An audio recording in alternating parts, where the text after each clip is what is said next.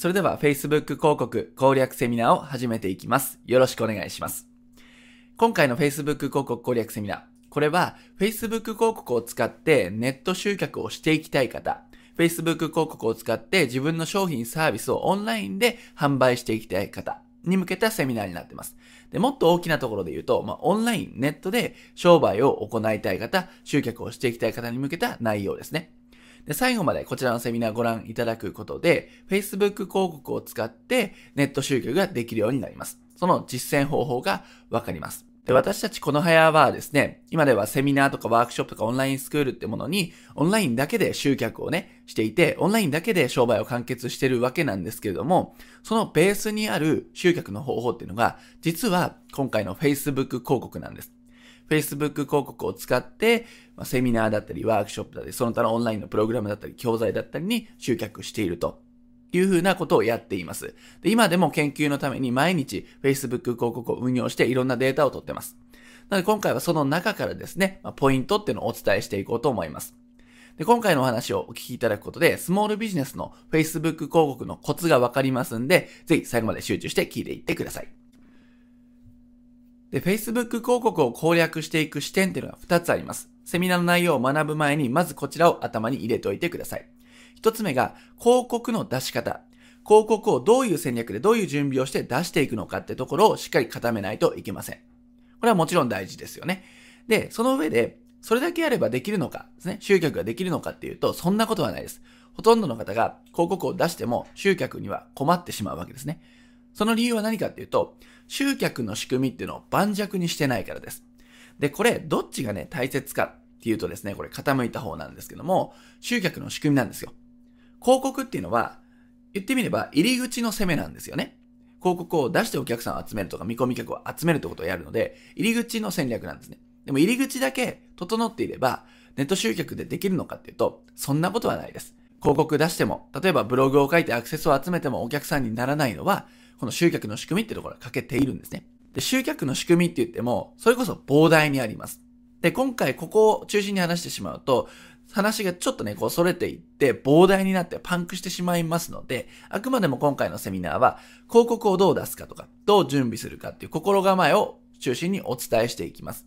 ただし、集客の仕組みも大事なんだっていうのは頭に入れておいてください。後半の方で少しね、集客の仕組みでどういうところがポイントで、どういうところを注意しなきゃいけないのかっていう話をしていきます。はい。ということで、今回の時間割はこちらになります。まず、はじめにというところで、Facebook 広告の前提知識ということで、基礎的な話をしていきます。で、学科編、実現。これはね、なんでこういう風な構成になってるかっていうのは後で説明します。学科編では Facebook 広告で集客するコツについてお伝えします。で、実技編では、広告のターゲット設定を実演していきます。これは実際パソコン画面を通じてお見せしていきます。で、集客講座ってことで、Facebook 広告で絶対にやってはいけないことっていう集客のポイント、注意点をお伝えしていきます。はい。こんな流れでやっていきましょう。で、まず Facebook 広告の基本的なところからお話をしていきます。まずはじめにのところですね。で、Facebook 広告って何かっていうと、まあ、こういう広告をね、見たことがあるんじゃないかなと思います。こちらは私たちのサンプルですけれども、まあ、こういうふうに Facebook っていうね、アプリを見ている、SNS を見ていると、こういうふうにね、表示をされるっていうのは見たことあるんじゃないかなと思います。まあ、スマートフォンにしろ、パソコンにしろ出てきますよね。で、Facebook 広告ってこういうものなんですけれども、種類がね、いくつかあります。これはいろいろね、バージョンアップされてたり、どんどんね、これから変わっていくことはあるかもしれませんが、おおよそこういったことができますよってことを、なんとなく頭に入れておいてください。で、いろいろね、1から6まで書いてありますけれども、えっ、と、一番使うのは何かってところですね。はい。これよく僕らの生徒さんとかお客さんにも言うんですけども、一番増やす、一番使うものは何かっていうとですね、この6番目の自分のウェブサイトへアクセスを増やすってことなんです。これアクセスを増やせばいいのかって話ではなくて、単純に広告を出稿しますと。でその広告から飛び先があるわけですよね。大抵の場合、広告を出したら、自社の、例えばランディングページとか、オプトインページとかっていうところ、あるいはホームページでもいいですよね。そういったところに飛ばすわけですよ。広告から外部ページに飛ばすわけですね。これをやりたいわけです、基本的にはね。スモールビジネスのネット集客だったら、まあ、これが王道なわけですよね。なんで、まあ、ここを覚えておけばいいですよってことで、まあ、6個あげましたが、大概やるのは6番目ですよってことだけ覚えておいてください。自分のウェブサイトへアクセスを増やす、流入させてくるっていうことですね。はい。これだけ覚えておけば大丈夫です。でその他1番目からね、Facebook ページの投稿の表示を増やすとか、イベントっていうのが Facebook では作成できるんで、それの告知、それを露出していくとかですね、単純に Facebook ページのいいねを増やす方法とか、あるいは動画ってものを投稿していく方法とか、あるいはリードを獲得する広告、まあ比較的新しい広告なんですが、Facebook 上で見込み客のメールアドレスが集められるっていうね、手法もあります。ただ、ほとんどの場合、やるのは6番目の方法なので、ここだけ中心に覚えておきましょう。ですね。で、最低限知っておきたい広告のフォーマットということで、こちら挙げてますが、これも一番使うのだけ覚えておけば大丈夫です。で、一番一般的に使うのが画像型の広告です。さっきのサンプルでもお見せしましたが、ま、広告ってなっていて、パンとね、イメージ画像があって、見出しがあって、そこをクリックすると募集ページに飛ぶみたいな。登録ページに飛ぶみたいな。こういう流れ。なんで画像が一般的です。ただ、この画像ってところをいろんなフォーマットに変えることができますよっていうのがこちらですね。その画像を動画にすることもできるし、スライドショーにすることもできると。スライドショーっていうのは、まあ、よくパワーポイントとかキーノートとかでスライドショー、これもね、キーノートでスライドショーやってますけども、こういうふうにスライドショー形式に画像がアニメーションで変わっていくというような広告を出すことができます。これフォーマットの話ですね。で、四つ目。カルーセル広告。カルーセル広告って、まあ、聞き慣れない言葉かもしれませんが、例えばね、わかりやすいのが、ネットショップとか EC ショップで、えー、アパレルを売っているという方がいたとします。で、そのアパレルを売っていると、売りたい商品は当然1個じゃないわけですね。例えばトップス、えー、シューズ、帽子なんか売りたいんだとします。そしたら、えー、帽子だけの広告をドカンと画像でね、画像型広告でやるんじゃなくて、帽子、シューズ、えー、トップスとか、そういうふうなのを複数表示させたいわけですよ。そういう複数のアイテムを扱っているショップであれば。なので、え、帽子、トップス、シューズっていう風な画像がポンポンポンと、画像というか広告ですね。広告が3つ、4つとかって、こう並べて表示できる広告がカルーセル広告です。なんでね、スマートフォンとかでそういう広告を見ると、横で、えっ、ー、と、指で横にこうスライドさせると、複数の広告がこう同時に見れるっていうようなフォーマットですね。ちょっとイメージしにくいかもしれませんが、カルセル広告っていうのはそういう広告だよということを覚えておいてください。まあ、複数同時に広告したいときにカルセル広告は使えるかなというところですね。で、まずね、えー、今回は始め方、基礎編の話なので、画像型広告をね、知っておけば大丈夫です。さっきのサンプルみたいなやつですね。はい、ただ、こういうことがあるよってことは知っておいても損はないと思うので、はい、一応まとめておきました。で、Facebook 広告をやるっていう時にですね、大体の顧客層を覚えておいた方がいいんですね。で、個人のニュースフィードに Facebook 広告って表示されるわけですよ。で個人が、た、例えばスマートフォンで Facebook アプリを表示して、そこでブラーっと見てるわけですね。はい。なので、個人のフィードに表示されるっていうのがポイントです。ということはですよ。例えば対象としていいのが、中小零細企業の経営者とか、個人事業主とか、一般消費者とかっていうふうに、ワントゥーワンというかね、個人を相手にしていくっていうところで適している広告なんですね。で、これ一概には言えないんですけども、大企業向けの商品だと購入しづらいっていうのはあります。大企業の人の担当者がパッと見て、じゃあこれ買いますとか、これ参加しますって、なかなかなりづらいんですよね。もちろんね、な、これがいいと思っていても、それをね、どんどんどんどんね、話し合いを通じて、上に上に通じて話、コミュニケーションでね、通していかなきゃいけないので、それなりづらいと。でも、こういうスモールビジネスのオーナーさんとかですね、個人事業主とか消費者にとってはもうワンタップでね、登録ができたり申し込みができたりするので、まあ、こういう層に向いてますよっていうのが Facebook 広告の特徴ではあります。はい。ということでね、まあ、基本的なところをお話ししたところで、次ね、Facebook 広告をやるべき3つの理由ってお話をしていきます。はい。まあ、まだ初めにのところですね。で、まず1番目のメリット、やるべき理由は、結果が出るのが圧倒的に早いというポイントですね。で、これはブログとか YouTube と比較すると非常にわかりやすいです。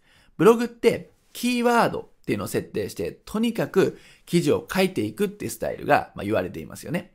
まあ時には100記事書きなさいとか言われたりするわけです。で、まあ100記事でも何記事でもいいんですけども、とにかく共通してることはこれね、積み上げをするってことですね。1記事よりは2記事がいいし、3記事がいいしっていうふうにコツコツコツコツコンテンツを積み上げていって、ある程度の量で勝負をしていくってことです。で、これ YouTube もそうですね。YouTube は記事ではなくて動画になるわけなんで、動画をいっぱい作っていく。で、ある程度の量とかいかないと影響力っていうのは出てこないので、まあ、量は必要ですね、という勝負ですね。はい。で、動画に至ってはね、編集の手間とか撮影の手間もあるので、よりハードルは上がります。で、ここで押さえとかなきゃいけないのがですね、ブログとか YouTube って結果出るのが遅いんですよ。例えば、イメージしてもらいたいんですけども、あなたがブログ記事を今日書きましたと1記事、渾身の出来のものを書きました。その結果っていつですかって話なんですね。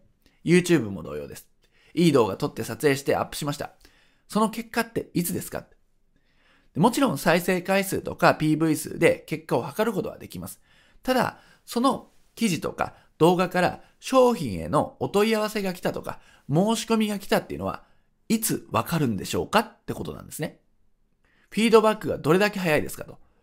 もしかすると、今日渾身の出来で書いた記事は、来年見られるかもしれないし、来年その記事を読んだ人から反応があるかもしれない。そこ分かりにくいですよね。しかもちょっと時間軸が遠いと。なので、ブログとか YouTube っていうのは、結果が出るのはっていうのを、ちょっと遅いんですね。それに対して広告っていうのは、言ってみれば、今日広告を出稿したら今日結果が出るわけです。クリックされて、反応、登録があったのか、申し込みがあったのか、この広告出してみたけれども、なんか反応いいぞというのが即日のレベルで分かってくるということなんです。で、この結果がすぐに把握できるってことはですよ。テストっていうのがどんどんどんどん進んでいくので、正しいマーケティングができるんです。で、このマーケティングっていうのは言ってみればテストの繰り返しなんです。よく PDCA とか言いますけども、もうテスト改善、テスト改善ですよね。これが早く進むんだよということです。これは非常にマーケティングで重要なポイントになってきます。で、ネット集客でよくある間違いとして、新規集客を無料でやろうとするって方がいるんですね。で、これって時間がかかって思うような成果が出ないんですよ。で、なかなか成果が出ないから挫折しちゃうんですね。やっぱ無理じゃんと。やっぱ難しいんじゃんってなって手を止めてしまうということです。で、よくある質問として集客ができないんだよってことを受けます。私たちもね、こういう仕事をしてるんで、集客が難しいですって質問とかっていうのはよく聞くんですけども、その場合って正しい考え方があります。集客ができないんじゃないんですね。はい。集客ができないっていうのは実は間違っていて、無料で集客ができないというふうな、この無料でがこう隠れちゃってるんですよね。え、ブログ、Facebook、Twitter やりました。集客うまくいきません。それは無料でできていないっていうだけなんです。これちょっとね、言い方を変えると、有料なら集客が必ずできるんですね。一回利益とかね、採算っていうのは度外視して、例えば、うん千万広告、新聞に広告を出すとか、テレビ CM を作るとかってやれば、まあ来ますよね。お金をかければ、お客さんっていうのは少なからず集まるんです。なのでまとめるとですね、無料をかける有料で集客をしていってくださいっていうことなんですね。有料で集客をしている間に無料で集客できるメディアを育てておくというような考え方です。例えば Facebook 広告を使って有料でお客さんを獲得している間にブログとか YouTube といったね、無料メディアを育てていくという考え方。これハイブリッドでやっていきましょう。これが正しいセオリーです。で、例えばね、無料集客で有名なのが SEO っていうのがありますよね。SEO に取り組めば大丈夫っっていうね、思ってしまう方いるんですが、SEO っていうのは年単位の仕事なんですよ。それこそ1ヶ月とかで成果は出ないんですね。2ヶ月やっても3ヶ月やっても成果出ないんです。なぜなら年単位の仕事だからです。年単位の仕事を前提に集客に取り組んでしまうと、成果出ないなんて焦ってくるわけです。これ当たり前なんです。年単位なんでね。何度も言いますが。だから、無料集客と有料集客を分けていきましょうねという考え方なんですね。なんで、ブログとかこういった SEO というのは年単位なんで、長期戦略になります。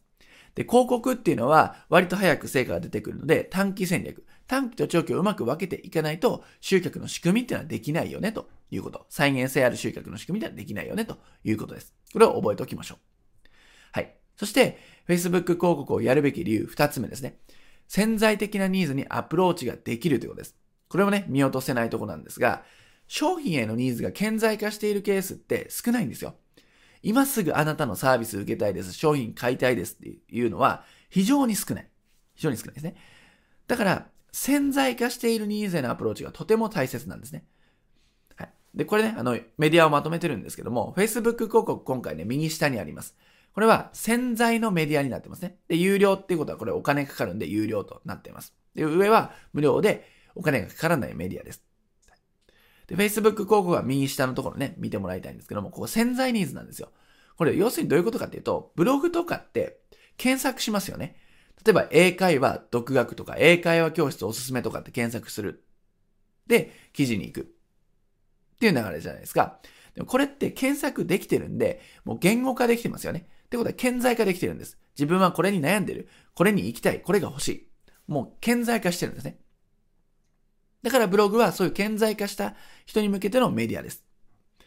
で、対して Facebook 広告っていうのは、なんとなく見ますよね、Facebook の画面を。Facebook 広告を立ち上げるときに、よし、買い物しようって言って Facebook 広告、Facebook は見ないわけですよ。なので、なんとなく見ている層にポンと表示されて、あ、そういえばこういうの気になってたんだ。これに悩んでいたんだ、自分。っていうのに気づいて行動するということ。だから、言語化できてない、顕在化していないんだけども、なんとなく日頃もやもやしている課題っていうところに気づけるメディアなんですね。これは Facebook 広告の潜在っていうところです。で、今すぐ買おうっていうですね、今すぐ買いたいっていう人は母数少ないんです。1%いるかいないかっていうところなんですね。ということは、まだまだ買わないかなとか、そのうち買おうかな、ま、ちょっと悩んでるんだよな、どうしようかなっていう層をしっかり捉えていかなければいけません。で、その層を捉えた上で、教育をしていく、接触をしていって、今すぐになってもらうっていうような流れですね。で、母数的に、このお悩み、そのうちまだまだといった潜在客っていうのが圧倒的に多いんですね。見てもらえばわかる通り。なので、今すぐばっか狙ってるとですね、これはもう少ないパイの争いですぐ頭打ちになります。だから Facebook 広告を使って、この潜在客へのアプローチをしていきましょう。で、Facebook 広告はそれができるメディアなんですよ、ということです。はい。なので潜在的なニーズにアプローチできるっていうのがやるべき理由ですね。で、広告を行うことで見込み客を集めることができます。さっきの潜在客っていうのは見込み客なんですよ。今、えーまだお金を払って買っていないけれども、あなたの商品サービス、そのテーマに興味はあるよという潜在的なお客さん。それを見込み客と言います。で、広告を行うことで、この見込み客を作っていくっていうかね、集めていくことができるんですね。で、見込み客っていうのは、いずれあなたのお客さんになるので、これは資産なんですよ。で、資産にお金を使うっていうのはこれ投資なんですね。なので、広告は立派な投資と考えてください。見込み客を集めてるか集めてないか、それが濃いか薄いかで正直決まっちゃうんですね。だからここにお金をかけるっていうのは立派な投資です。で、最後3つ目の理由、ターゲットを極端に絞り込めるっていうことですね。これは広告で成果を出すポイントを押さえておく必要があります。これは、まあ当たり前なんですけど、興味を持っている人に商品サービスを提案するっていうことなんですね。まあ当然ですよね。興味を持ってない人に広告を出しても意味がないので、当然興味がある人に向けて広告を出す必要があると。英会話で悩んでる人とか、やりたいと思っている人に向けて広告を出せば、それは話は早いわけですね。で、それはまあ、ここまではわかりますよね。で、ここまで分かっているんであれば、こう考えておく必要があります。逆に、興味を持っていない人に広告を表示させないってことですね。興味がない人に広告を見せても無駄。なのであれば、花から広告を見せないということです。例えば英会話に全く興味ない人にこういうスクールありますよ、こういう講座ありますよって言っても見ないですよね。無反応なわけです。だから、この広告を出すっていうのはお金が少なくともかかるので、どんどんどん露出させて、例えばクリックなんて間違ってされちゃったらお金がかかってるわけですよ。ね。なのであれば、出す、出し先を絞っていくっていうのが戦略です。Facebook 広告を使うと実はね、こういったことができるようになるんですね。絞り込めるということです。で、Facebook 広告と、まあ、基本的にリスティング広告ですね。こういったところの違いをお伝えしておこうと思うんですが、Facebook 広告っていうのはターゲットを指定して広告を出すんです。で、リスティング広告、PPC 広告とかっていうのは、キーワードを指定して広告を出すんですね。キーワードを1000個設定して広告を出稿する。で、集客する。っていうやり方です。Facebook 広告は違うんです。ターゲットを指定して広告を出す。ってことをします。なので、精緻なターゲティングができるんですね。Facebook って実名登録制の SNS ですよね。基本的には。なんでそこから行われる様々な興味関心、行動っていうのがデータベース化されています。でデータベース化されてるんで、非常に細かく絞ってターゲティングができると。はい、もう、これはね、例多分、あなたが考えている以上に Facebook っていうのはデータ溜まっています。なんでもう、とんでもないところまで実はデータっていうのはあるんですよね。それをベースにターゲティングっていうのがね、こう振り分けてくれるので、非常に角度が高い、精度が高いターゲティング出稿ができるんですね。はい、っていうのが3つの理由です。Facebook 広告をやるべき3つの理由に関してはよろしいでしょうか。で、ここで広告をやるときに、えー、避けては通れない話をね、ちょっとしておこうと思うんですが、ワンステップ広告とツーステップ広告っていう考え方ですね。と一気に出してしまおうと思いますが、ワンステップ広告っていうのは、いきなり有料商品をオファーすると。例えば、なんとかセミナーがある。ね、このセミナー、例えば5000円。これをいきなりオファーする。ですね。で、2ステップ広告っていうのはそれに対して、まずはいきなり商品、セミナーを売るんじゃなくて、無料プレゼントにダウンロードしてもらうとか、サンプルに登録してもらうことで、名簿を集めると。メールアドレスとか集めて、そこから接触をしていって最終的にセミナーとか、最初に有料商品ですね。これを売るというふうな流れ。これがワンステップ、ツーステップっていう意味です。で、ワンステップっていうのは図で表すと、いきなり商品を売るので、もう直接広告からダイレクトで商品を販売すると。で、対して2ステップっていうのは、いきなりダイレクトでは売らないで、見込み客リストってものを無料オファー、無料プレゼントってもので集めてから、で、メールかなんかでこう接触をしていって、やっと販売するっていう風なやり方です。こちらよろしいでしょうかね。1ステップと2ステップの違い。で、これは、え、どっちがいいかって話で言うと、2ステップマーケティングのが理想的です。なので、2ステップマーケティングを基本的にはやっていきましょう。っていうことですね。なんでかっていうと、この簡単な図なんですけども、例えば1ステップ広告で商品をセールスするという時に、100人広告を見てくれて、10人買ってくれたとします。ね、そしたら制約率っていうのは10%ですね。ちょっと話を分かりやすくするために数字合わせてるんですけども、で、今度100人無料登録してくれて、ね、無料登録なんでお金は発生してません。登録してくれて、そこから10人が申し込んでくれたと。これも100人中10人なんで、制約率10%、10人なんですよ。で、これを見るとね、どっちも申し込み10人で売り上げ一緒なんだから、ワンステップの方が話早くていいじゃんと。回りくどいことしなくてもね、2ステップ。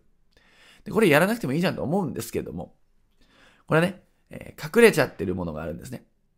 で、隠れちゃってるものっていうのは何かっていうと、一番下のオレンジのところの90人の見込み客っていうところなんですね。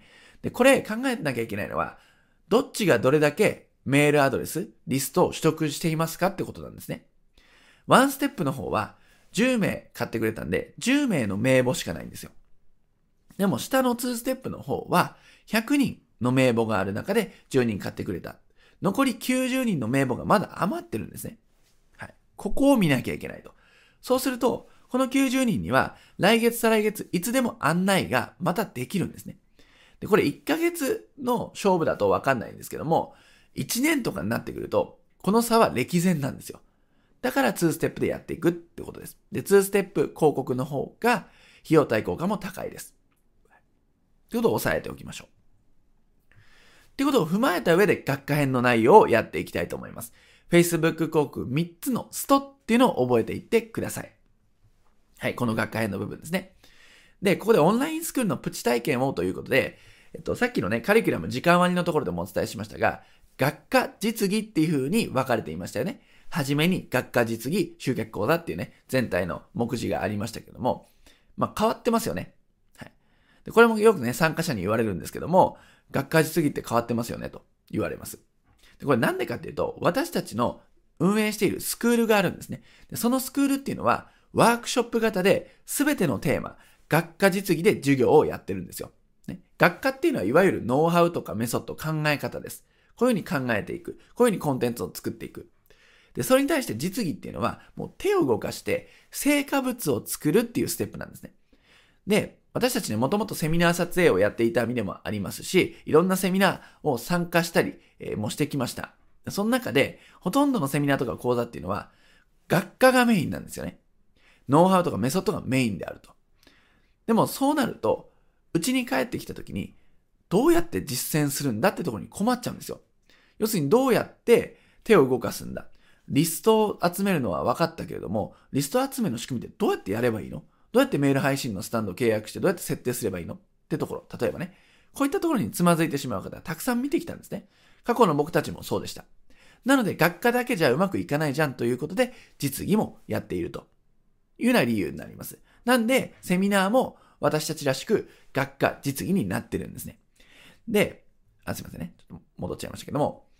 で、ワークショップではがっつりね、実技っていうことで、えー、生徒さんに自分の手でね、いじって作ってもらってるんですけども、さすがにセミナーではそういったことはできないので、私の方でいじります。私の方で簡単なね、デモンストレーションをパソコン画面を通じてお見せします。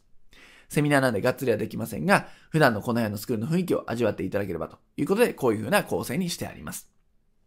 ということでね、説明になります。で、私たちのスクールではね、この12の武器っていうものを揃えてもらって、オンラインの集客の仕組みを作ってもらうってことをやってるんですね。で、この12の武器を作っていく中で、コンテンツはどう書くんだ？どういう風な構成でステップメールを組めばいいんだとか、どういうウェブセミナー、セミナーの構成を作ったらいいんだっていうテンプレートがたくさんあるんですよ。そのテンプレートと、それだけだと、あの、まあ、机上の空論というか絵に描いた餅になっちゃうので、ツールってものを使って、もう成果物まで落とし込んでもらうというような立て付けになってます。なんで、テンプレートかけるツールで仕組みを作っていくっていうことをやってるんですね。で、今回はその中から、この12の武器の一つである Facebook 広告っていうところをピックアップして、ちょっとね、一部テンプレートをピックアップしたりとかして、あとツールなんかを使いながらやっていきたいと思います。はい。はい。では早速ね、学科編の本題なんですけども、Facebook 広告で大切な3つのストっていうお話をします。リスト、コスト、テスト、3つのストですね。これはぜひメモってですね、覚えて、えー、おいてください。リスト、コスト、テストですね。これを一個一個解説をしていきますね。まずリストっていうのは何かってことですね。誰に広告するのかってことですね。ちょっとすいません。アニメーションに一瞬時間差があったんですいませんね。はい、誰に広告をするのかということ。出し先ということですね。これは、まあ、広告をやるんであれば必ず押さえておかなきゃいけないところ。むしろここが一番重要じゃないかっていうぐらいですね。誰に出すのか。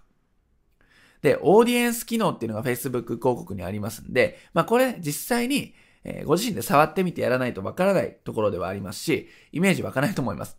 なんで言葉だけでも覚えておいて、あ、こんな作りなのねってことは理解しておきましょう。はい、ターゲットを絞り込む、オーディエンス機能の設定ってことね、ポイントになっていきます。で、リストっていうものを考えていくときには、まずね、闇雲に広告出稿してもしょうがないんで、なんとなくでいいので、ご自身の中でターゲティングをしておく必要があります。頭の中で、こういう風な見込み客に向けて広告を出すんだってことですね。ま、さっきなんとなくでいいんでって言いましたけども、ここはしっかり決めておいた方がいいですね。ぼんやりしてるんであれば、それをなるべく細分化して詳細に決めておきましょう。で、それをやるときに、ちょっとツールなんですけども、ターゲットを極端に絞り込むということで、悩み、課題、願望、理想っていうものをベースに考えてみてください。なんとなくターゲットって浮かんでると思うんですね。今、商売をやられてる方であれば、既存客の誰々さん、既存客の田中さん、あの、田中さんみたいな人が理想だな、とかっていうのがあると思うんですね。まあ、そういった既存客の方をベースにでもいいですし、まだそういう方がいないのであれば、こういうのが自分の商売の理想のターゲットだよっていうのを考えてみてください。その上でターゲティングっていうのをしていかないとずれちゃうので。はい。で、そのためには、悩み、課題っていうものを考えていってください。基本的に商品サービスを売っていくっていうことをやると思うんですけども、それは問題解決なんですね。なんか悩んでる人がいる。なんか、えー、例えばね、集客に困っている人がいる。英会話の学習に困っている人がいる。あるいは、えー、体の不調で困っている人がいるとかっていう何か困ってたり問題があるわけです。でその問題は何なのかっていうのを悩み課題で考えます。そして、願望理想ということで、何を手に入れたいのか、どうなりたいのか、何ができるようになりたいのかっていう未来を考えるということですね。で今回はこの悩み課題、願望理想をひとまず考えるだけで OK です。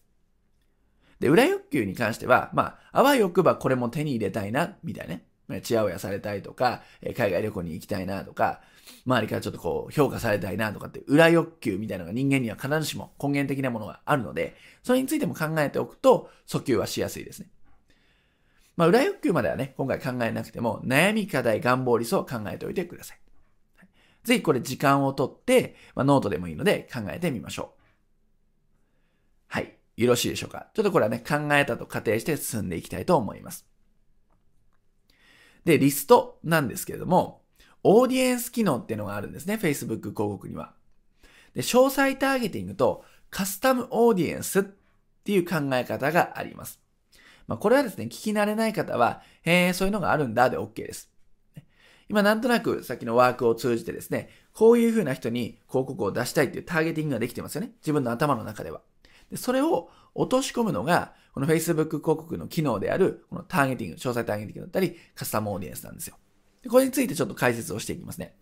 詳細ターゲティングっていうのは、あの、詳細なターゲット設定でキーワードを入れてみるというこれ書いてありますけども、実際の画面を見るとね、わかりやすいです。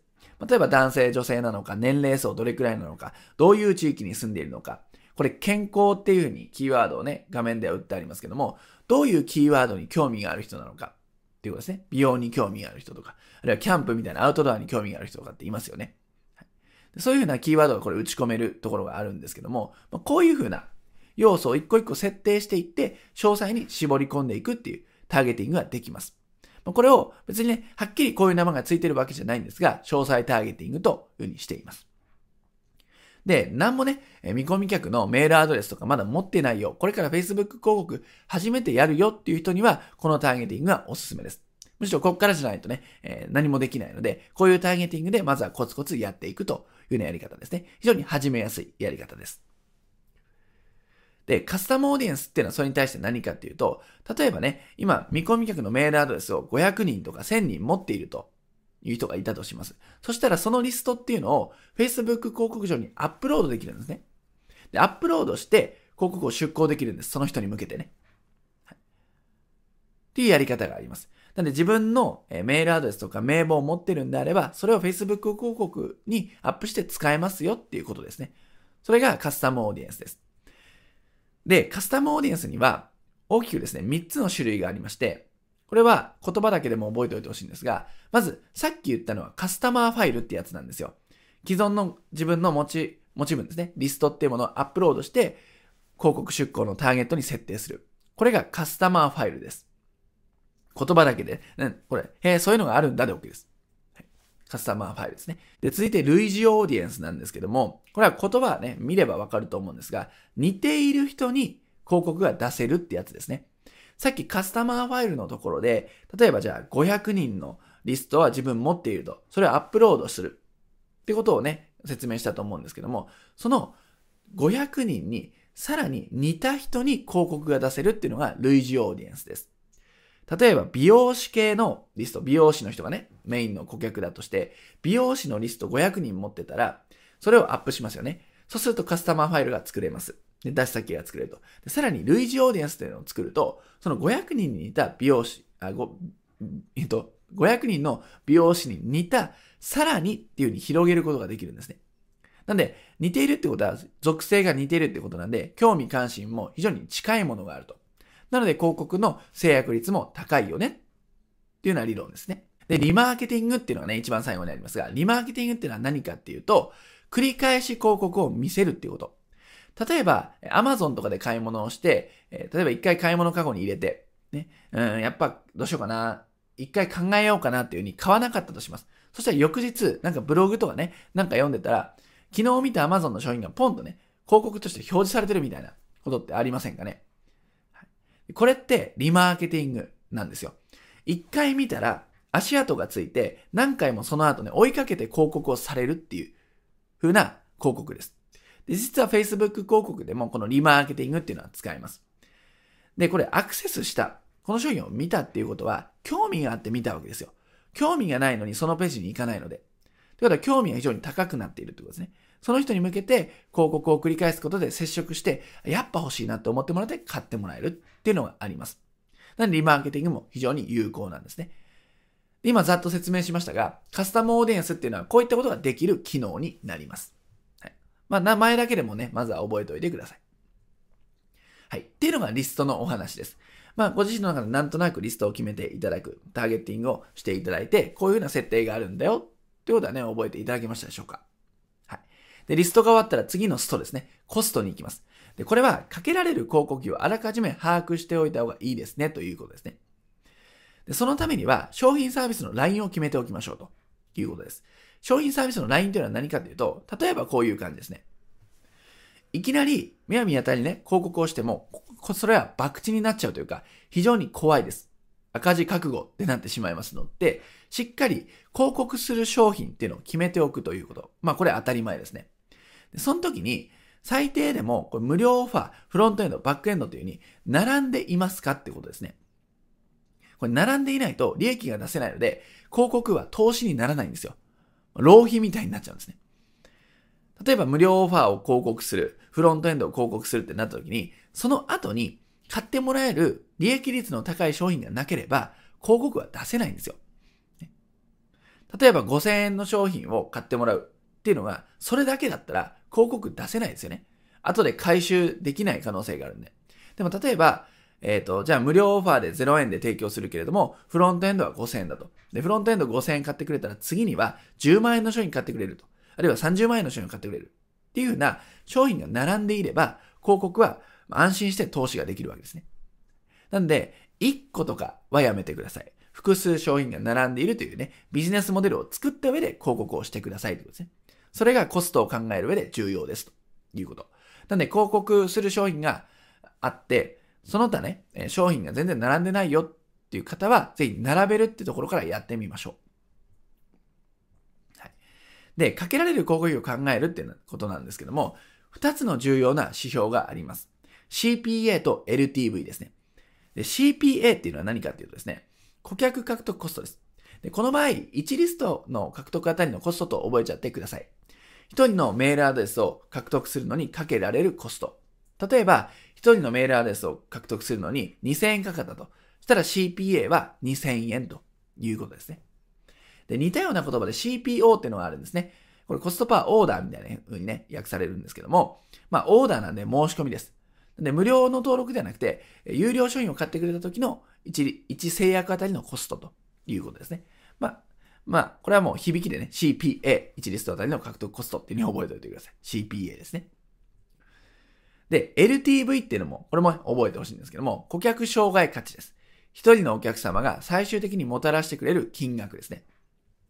これちょっとね、覚えておいてほしいんですけども、まあ、この LTV を考えることで、広告費っていうのが捻出しやすくなるんですね。例えば、えっと、じゃあ半年間で5000円の商品1個買ってくれるお客さんがいたとします。そしたら、半年間で5000円1回きりの買い物なんで、LTV は5000円です。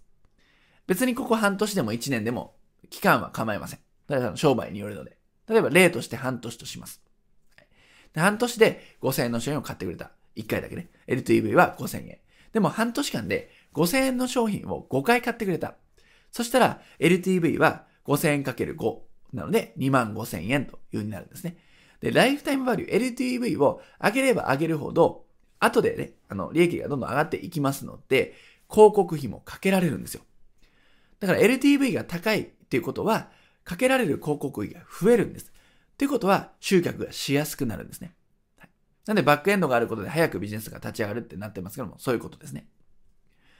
なので、まあ、ライフタイムバリューを含め、かけられる広告費は考えておかないと、まあ、博打になっちゃいますよということです。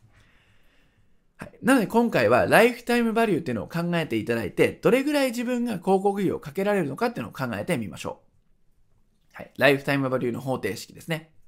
で、これまあ簡単な計算式なんでできると思います。足し算と掛け算しか基本的にはないので考えてみましょうね。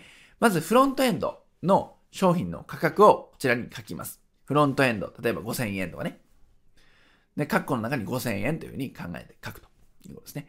で、バックエンドですね。バックエンドの金額もほにゃらら円、10万円、30万円、50万円とかって書く。で、購入率をかけてください。購入率っていうのは、フロントエンドを買ってくれた人の中で、どれだけバックエンドの、バックエンドを買ってくれるかっていう購入率です。例えば、フロントエンド10人買ってくれて、その中で2人がバックエンドを買ってくれるってなったら、購入率20%ですよね。っていうふうな、例えば例ですけど、書いてください。で、バックエンドの金額と購入率をかけることで、ほにゃらら円という単位で算出されますよね。で、ハイエンドも同じで、バックエンドの他にもね、高い商品とかが、もしね、えー、控えているのであれば、そちらも金額書いて購入率、バックエンドを買った人がさらにハイエンドを買う確率ということで、パーセントで書いていただいて、円というふうに出すということですね。これを考えてみてください。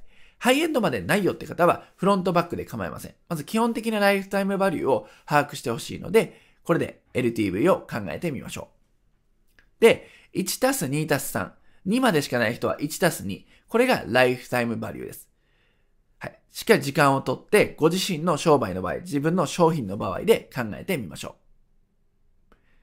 はい。よろしいでしょうか。ライフタイムバリュー出ましたかね？その足した金額がライフタイムバリューです。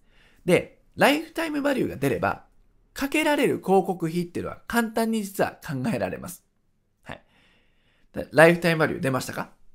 出ましたら、そこにかける広告宣伝比率、かけていい広告宣伝比率をかけてみてください。えっと、例えば、えっと、自分のね、かけられる広告宣伝比率は、そうだなと、えー、予算で言うと20%ですよと。あるいは業界によっては40%うちは広告費に使ってますっていうんであれば、かけてあげてください。そうすると、円で出ますよね、またね。ライフタイムバリューが、LTV って何々円で出ますよね。そこに広告宣伝率をかけてあげる。そうすると、かけられる広告費っていうのが出てきますね。一人当たりのお客さんを獲得するのに、かけられる広告費っていうのが算出されます。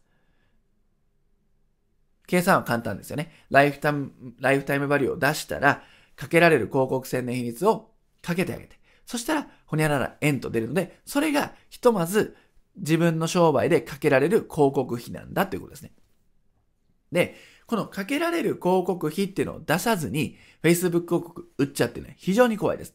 なぜなら、まあ、損益分岐点とかっていうのがありますけれども、ここまでかけていいんだっていうのが決まってない状態で広告をかけるっていうのは、再現ないんですよね。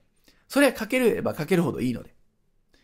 かければかけるほどいいからって言ったって、かけすぎちゃうと、それは大赤字になっちゃいますね。だからその辺を見極めるためにかけられる広告費の目安でいいので、ね、厳密に、ほにゃらら円っていう風に決めなくてもいいです。目安これぐらいだなって覚えておくのと覚えておかないのは全然違うんで。今回はね、いい機会だと思うので、ぜひ算出をしておいてください。はい、これがコストですね。で、コストということで、このかけられる広告費ってものを上げれば上げるほどお客さんの獲得ってのは簡単になるわけですよ。だってそうですよね。例えば、一月に、じゃあ1万円しか広告費をかけられない人と10万円かけられる人って、まあ単純に10倍になるかはわかりませんが、全然新規客の獲得数が変わってきます。ね。1万円しかかけられない人が10万円広告費をかけられる人に勝てるわけがないですよね。なんでできるだけかけられる広告費は上げた方がいいんですよ。でそのためには、ライフタイムバリューを上げておく必要があるわけです。これはさっきの説明でもね、もう納得していただけますよね。で、ライフタイムバリューを上げる方法っていうのは大きく3つあってですね、ウェブでちゃんと教育をするっていうことなんですね。そうすることで購入率のアップになるので、例えばメールアドレスを集めたら、放っておくんじゃなくて接触をして、ね、ちゃんとお客さんを育成していく。そうすることで購入率が上がるんで、そうするとライフタイムバリューは上がりますねと。まあ、これはね、あの、マーケティングの一環ですけどね。で、あとは単価を上げるですね。はい。もちろん1000円のものよりも3000円のものの方が単価は、上がると、それの分だけライフタイムバリューが上がります。単価を上げるっていうやり方も一つですよということですね。で、商品数を増やすっていうやり方もあります。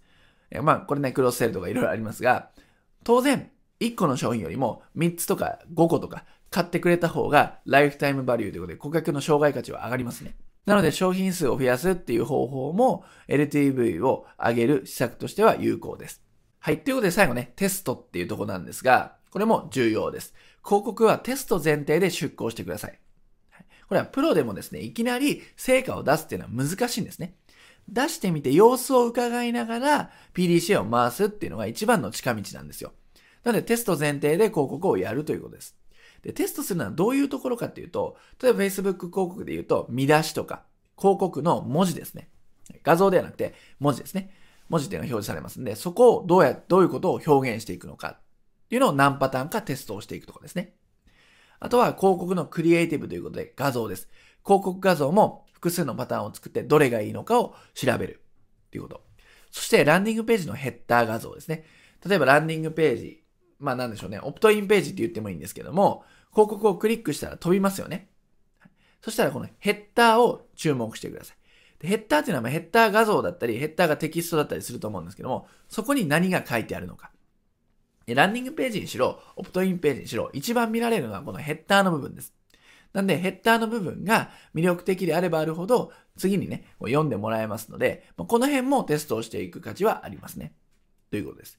で、主にこういった部分をテストしていくってことを覚えておいてください。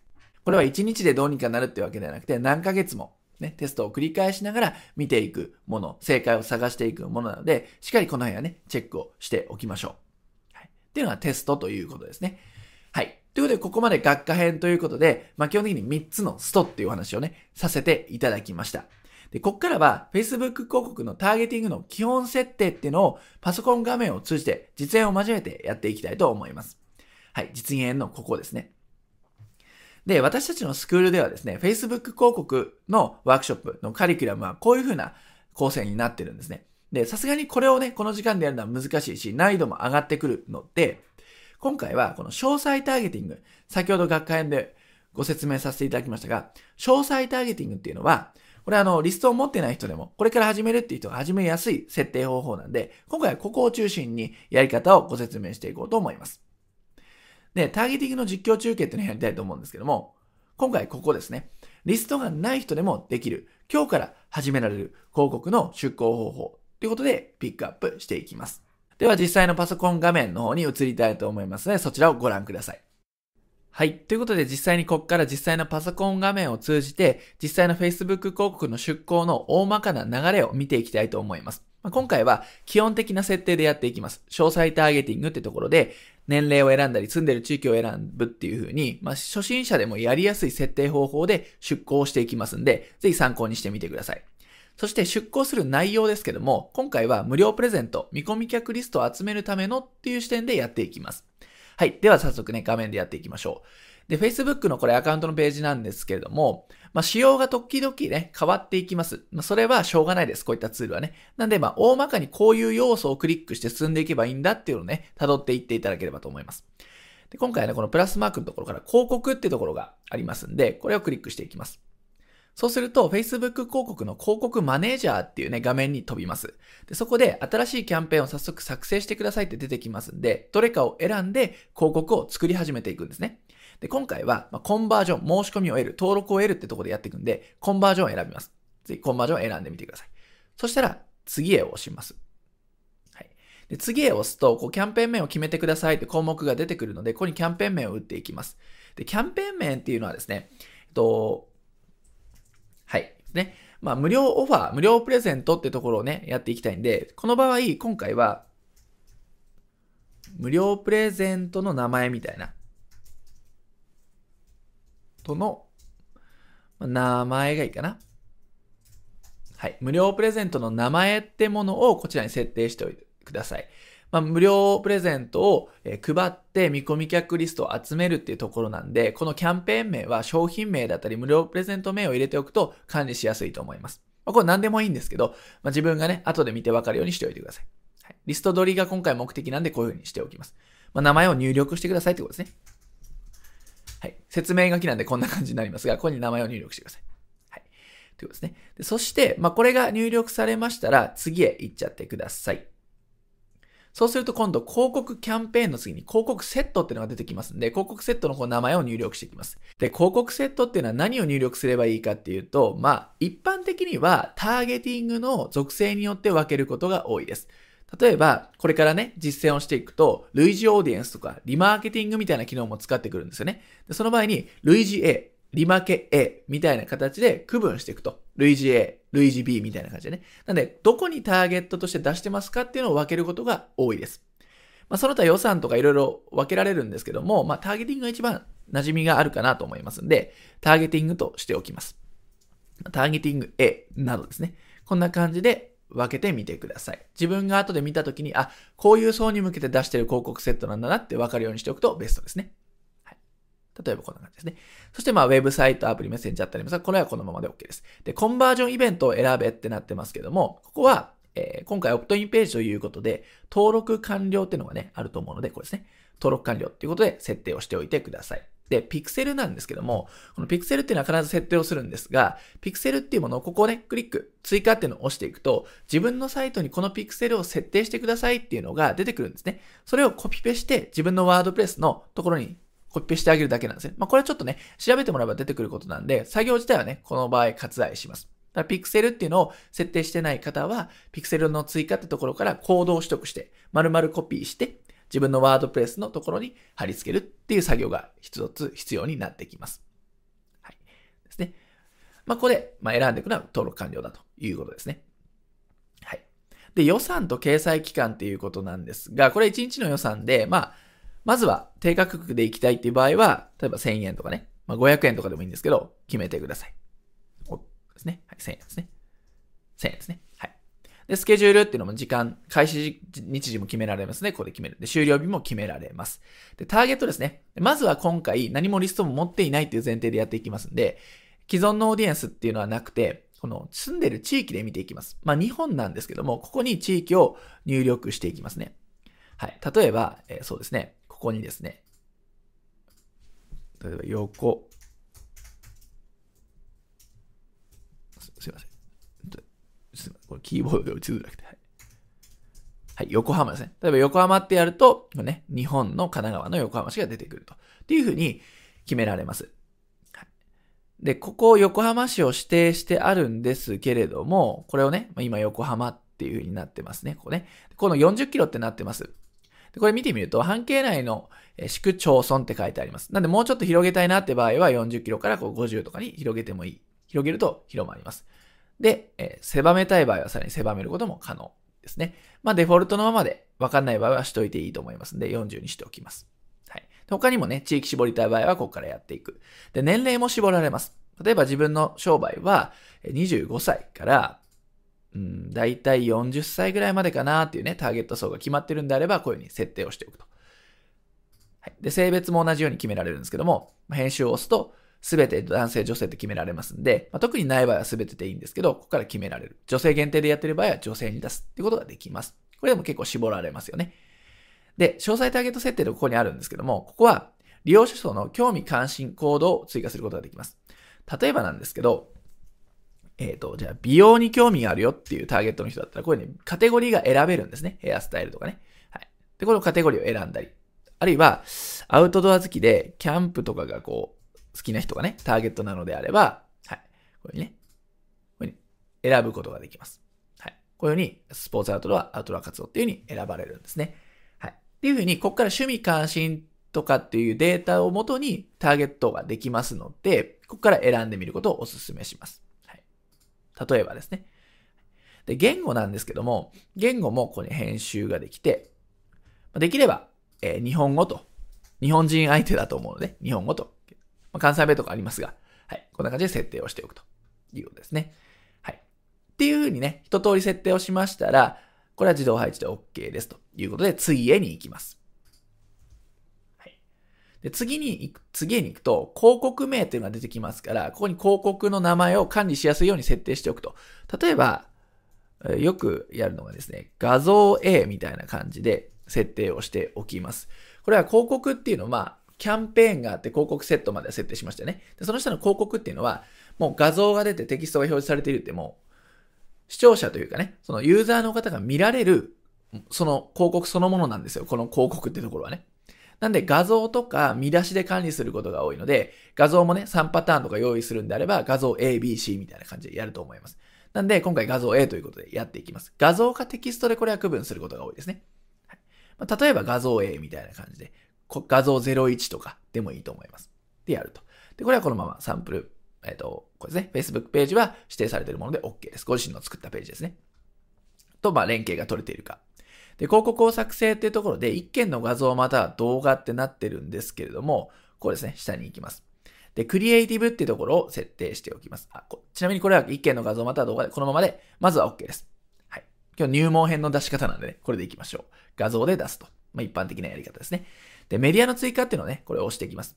で画像追加ってあるんですけども、はいこんな感じですね。で、メディアの追加ってやると、広告に使える画像っていうのをここから探すことができるんですね。でどうやって探せるかっていうと、まあ自分でアップロードをして使ってもいいんですけど、アカウントの画像っていうところをクリックするとですね、ストック写真っていうのが出てきます。でこのストック写真っていうのは、もともと Facebook が画像素材サイトと連携をして提供してくれているものになるんですね。これ高品質なものを無料で使えるということなんで、何かキーワードでやってみましょう。例えば美容とかってやると、それに該当する画像が出てきますので、はい。例えば、まあ、じゃあ、これに行きましょうか。これを選んで完了とやると。そうすると画像が選ばれるんですね。はい。もう勝手にこういうふうに、フィードにこういうふうに設定されますよとやってくれます。はい、ですね。でこの辺でバリエーションも、ここから見れますんで、ね、インストリーム広告とかインスタント記事とかっていろんな広告の出し方がありますんで、ここからいろんなね、この、この広告だったらこう見えるっていうね、バリエーションが見ることができます。で、このテキストですね、画像を決めたら、今回ね、まず一つ作っていくので、画像を一つ決めたら、このテキストです。えー、ここに表示。表示されますね。はい。ここに表示されますということで、びっくりマークでやりますけども、ここはメインテキストっていうところで、ここに表示されるんですね。よく見ますよね。広告でここに表示されます。重要なところですよね。ここに何を見せたいかっていうので考えていかなければいけません。で、見出しっていうのはどこかっていうと、任意って書いてありますが、見出しはここっていうふうにありますね。わかりやすいんでね。見出しはここに表示されます。なので、ここ、えっ、ー、と、太字になるし、フォントも大きくなる感じしますよね、ここね。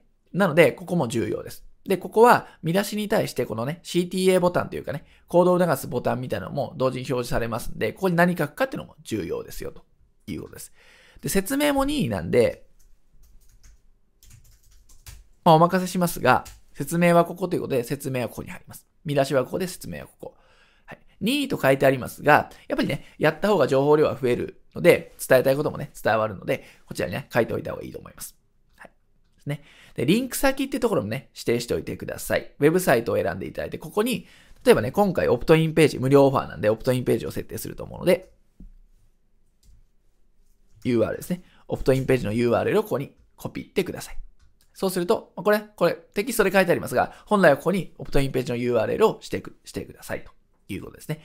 はい。と、やりましたら、あとはこのままで OK ですね。公開するを押せば、Facebook 広告が無事出稿されます。で、その他細かいね、設定とかも今後ね、出てくると思いますが、まずはこんな流れで出稿ができますんで、まずは実践してみましょう。はい。ということで、ここまで学科編実技編を通して Facebook 広告の実践方法をお伝えしてきました。学科編では、まあ、基本的な事前準備、心構えっていうところから3つのストというお話をしました。で、実技編では、極端に言うと今日からね、出向できちゃうような簡単な設定方法、出向方法の流れをお伝えしてきました。ぜひ、まずはね、あれの通りに出向をしてみるってことで実践してみてください。はい。で、最後の内容になるんですけども、Facebook 広告の集客の注意点っていうところですね。最後の内容をお話ししていこうと思います。で、正直広告を出すだけだったら誰でもできるんですね。実技編で見てもらった通り、出向のステップっていうのはそんな複雑ではない。ところが、こういった悩みを持たれる方が非常に多いんです。例えばクリックされるんだけど申し込み来ません。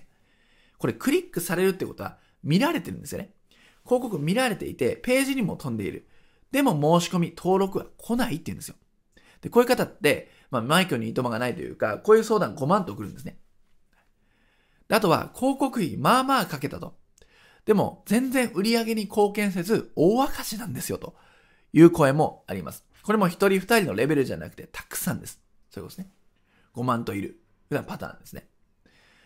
で、一方で、毎月 Facebook 広告使ってガンガン見込み客リスト集めてますよ。売り上げ上がってますよって方もいるんですね。で、私たちも見込み客リストを集めたりとかっていうのを Facebook 広告を使って安定的に運用しています。で、その差って何なのかってことなんですね。で、この Facebook 広告やってみたけど、集客できずに、まあ、停止しちゃいました問題っていうのは耳たこ状態なんです。かなり効く話なんですね。でも一方でできてる人がいると。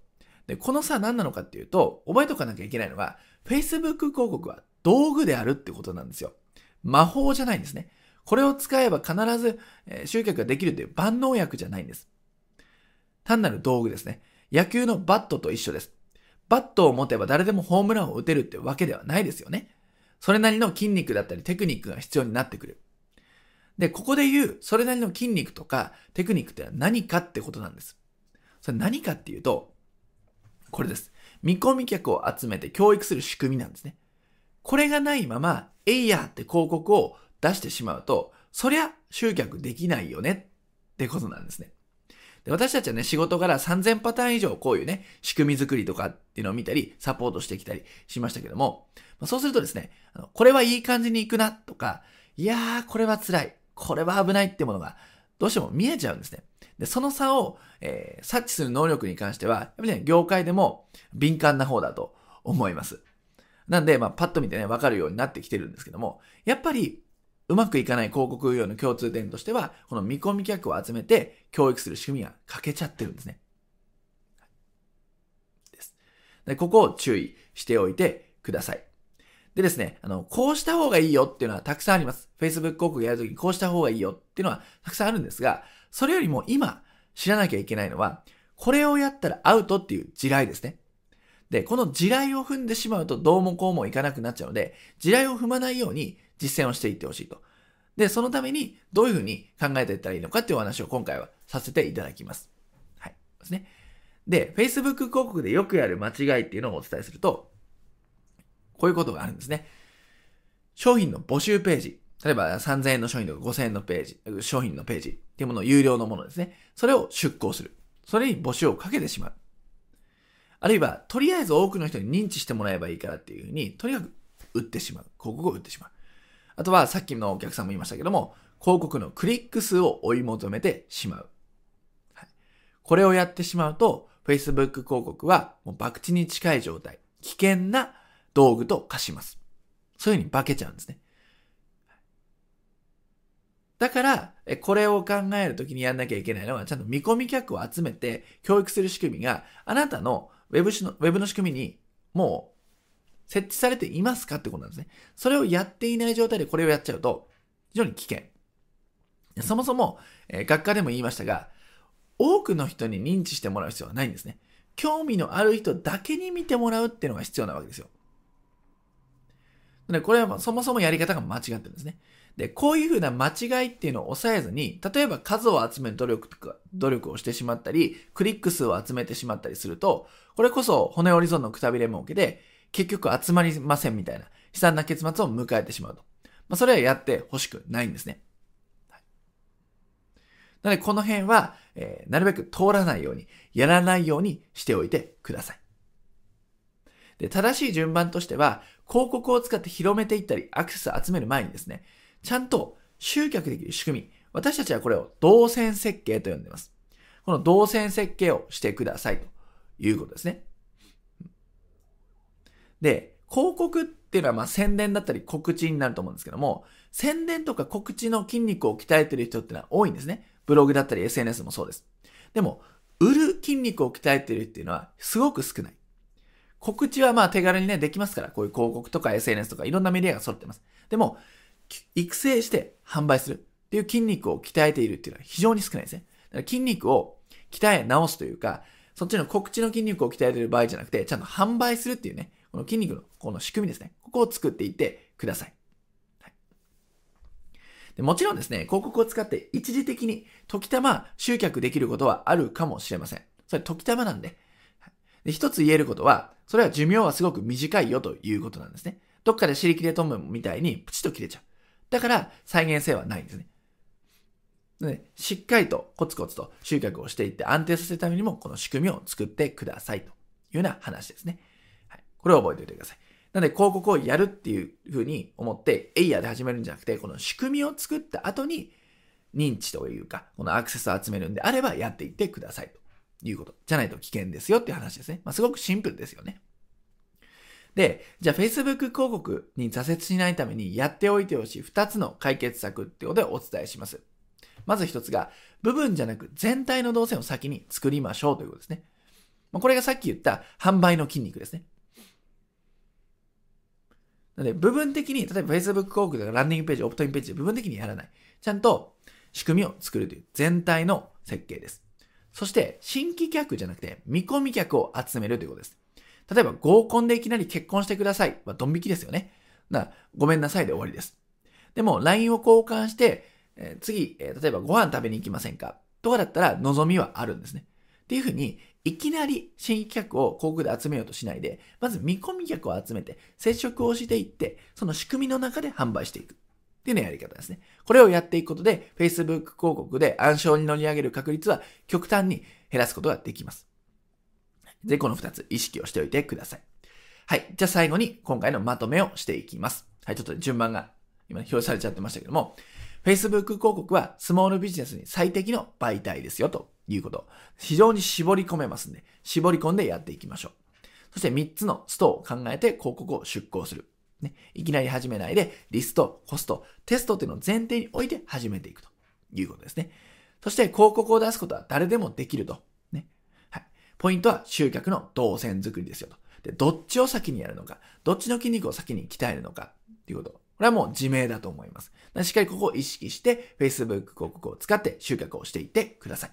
はい。ということで今回の内容は以上になります。最後までお付き合いいただきありがとうございました。